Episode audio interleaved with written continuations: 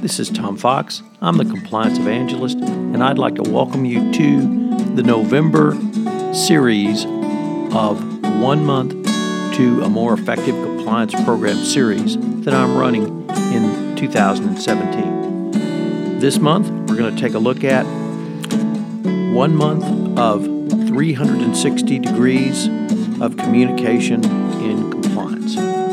This month's sponsor is Dun & Bradstreet. The only thing that is constant right now in the regulatory environment is change. Supply chain leaders and compliance professionals alike continue to struggle with how to best adequately identify, screen, and gain visibility into ownership structures of third parties and or customers so that they understand exactly who they are doing business with. Companies can knowingly finance goods that are potentially obtained illegally or sold on the black market. Procurement teams that are unaware of third party activities have antiquated systems, they put their company at risk. Without proper visibility, these teams could unknowingly be funding terrorism or even engaging in human trafficking. In depth research is needed to identify ultimate beneficial owners and third party risks. No business ties to corrupt practices such as human trafficking or money laundering is going to self report, so companies must take this work on themselves and obtain third party data needed to determine risk, mitigate exposure, and protect their brand and comply with regulations.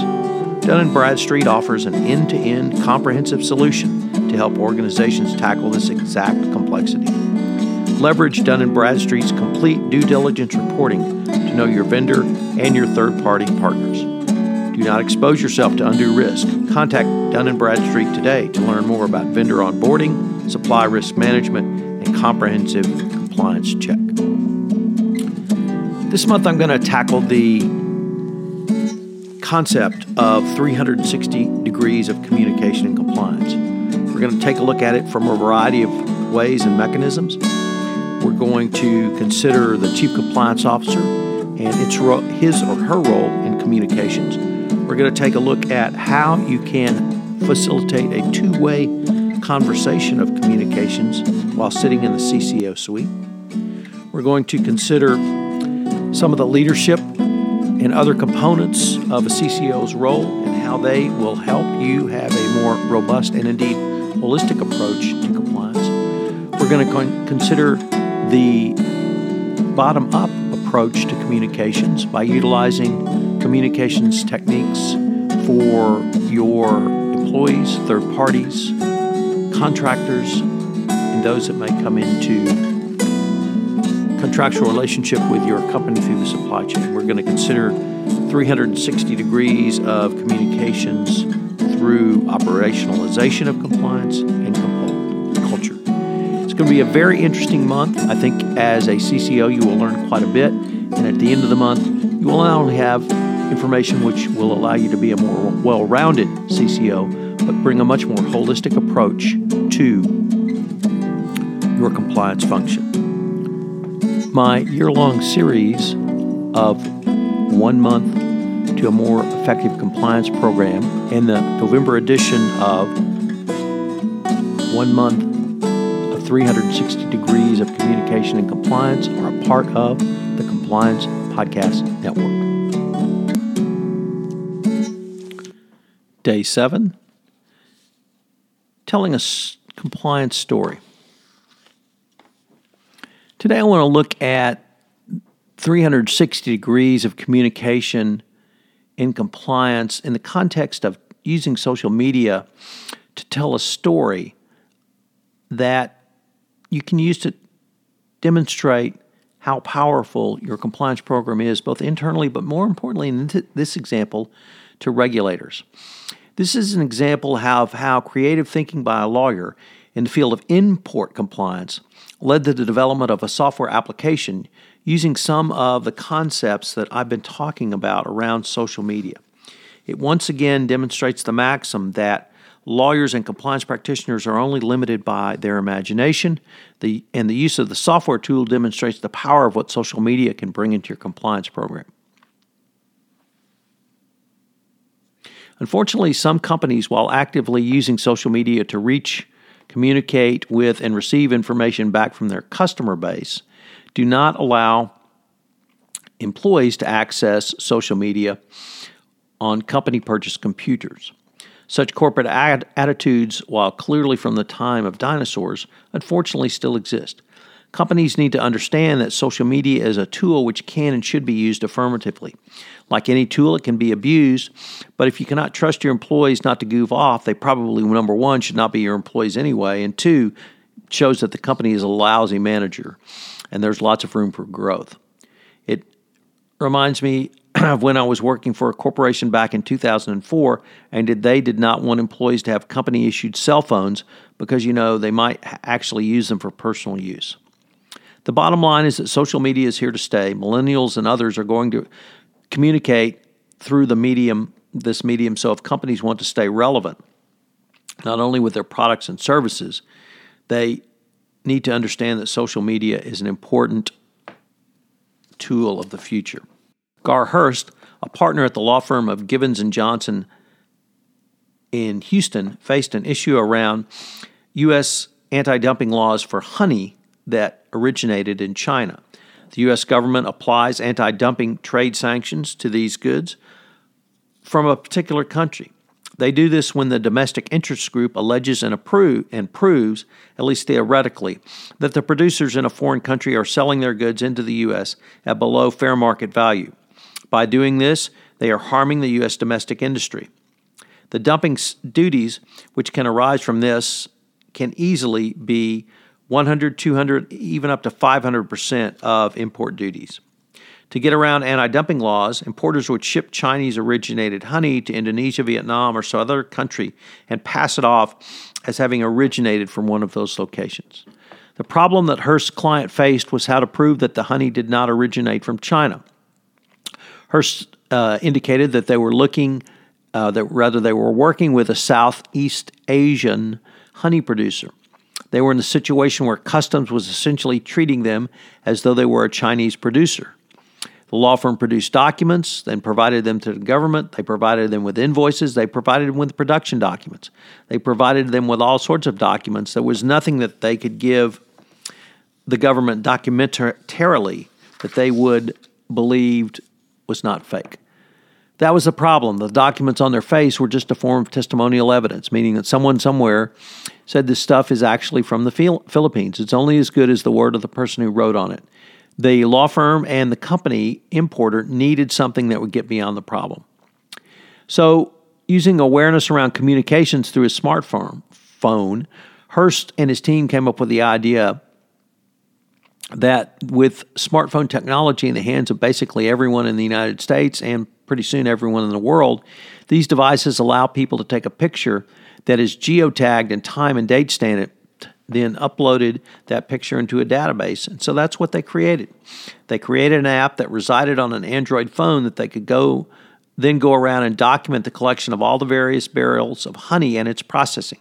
Every time they took a picture, it would be time and date stamped as well as geotagged. You know when a when and where a picture of a particular barrel of honey is taken with special labels, you could identify it as well. From this information, it's uploaded into a secure database uh, in the cloud.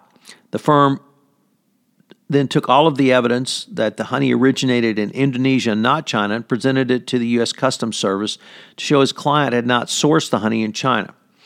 In this software version 2.0, Hurst and his development team created a searchable, searchable database in which customs could use to spot check and make other determinations. Recognizing the tech level of technical sophistication of honey farmers in Asia, the software is amazingly simple to use.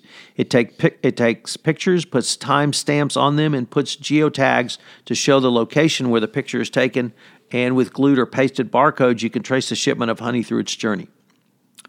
But it does so in a way to tell the story.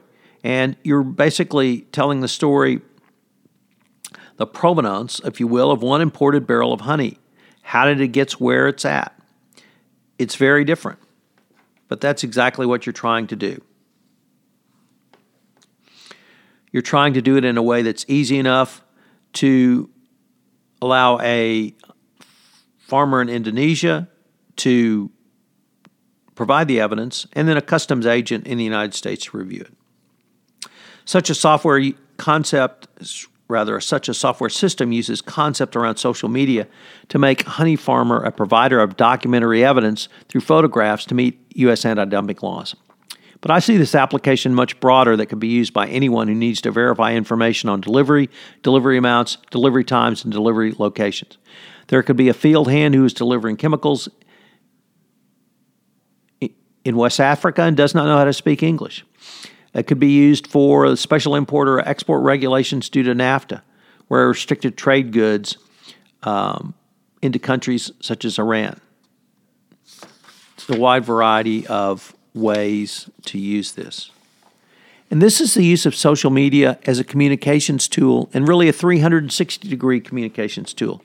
If you think back to our first day of this month's podcast series, I talked about the different tools within social media that you can use in a 360 degree, degree view.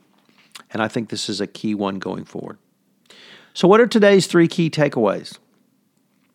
Well, number one, use the tools of social media to help you tell a story of compliance. Here, the compliance was for import duties, but I think uh, the analogy is pretty clear to really anything that you want to use. The use of social media here was to provide evidence to a regulator, and that's perhaps not one thing the typical compliance practitioner use. Second, and this is one of my favorites, you're only limited by your imagination. Here we had a problem that seemed unresolvable, yet through some very creative compliance practitionering, even if it was an outside lawyer, uh, the problem was solved. And finally, converging text, pictures, and data into a tool can be very powerful. We talked about this in our first podcast this month about what is a 360 degree view and the different types of tools that are available to you as a compliance practitioner print, broadcast, email, pictures, web, social media, in person events, speeches. Converging all these together in a tool can be very powerful for you. I hope you've enjoyed day seven of 360 degrees of communication and compliance, and I hope you'll join me tomorrow for day eight. Hello, everyone. This is Tom Fox, and I'd like to thank you for listening to this episode of One Month to 360 Days of Communication and Compliance. If you have listened to this podcast on iTunes, I would greatly appreciate it if you would rate our podcast, as it would help in our rankings and also help get the word out about the only daily compliance podcast involving the nuts and bolts of compliance. Also, if you have any questions, please feel free to email me at tfox at tfoxlaw.com. Finally, I'd like to thank our sponsor for this month, Dun & Bradstreet. I hope you will join me tomorrow for another episode. The podcast series in November, One Month to 360 Degrees of Communication, is a part of the Compliance Podcast Network.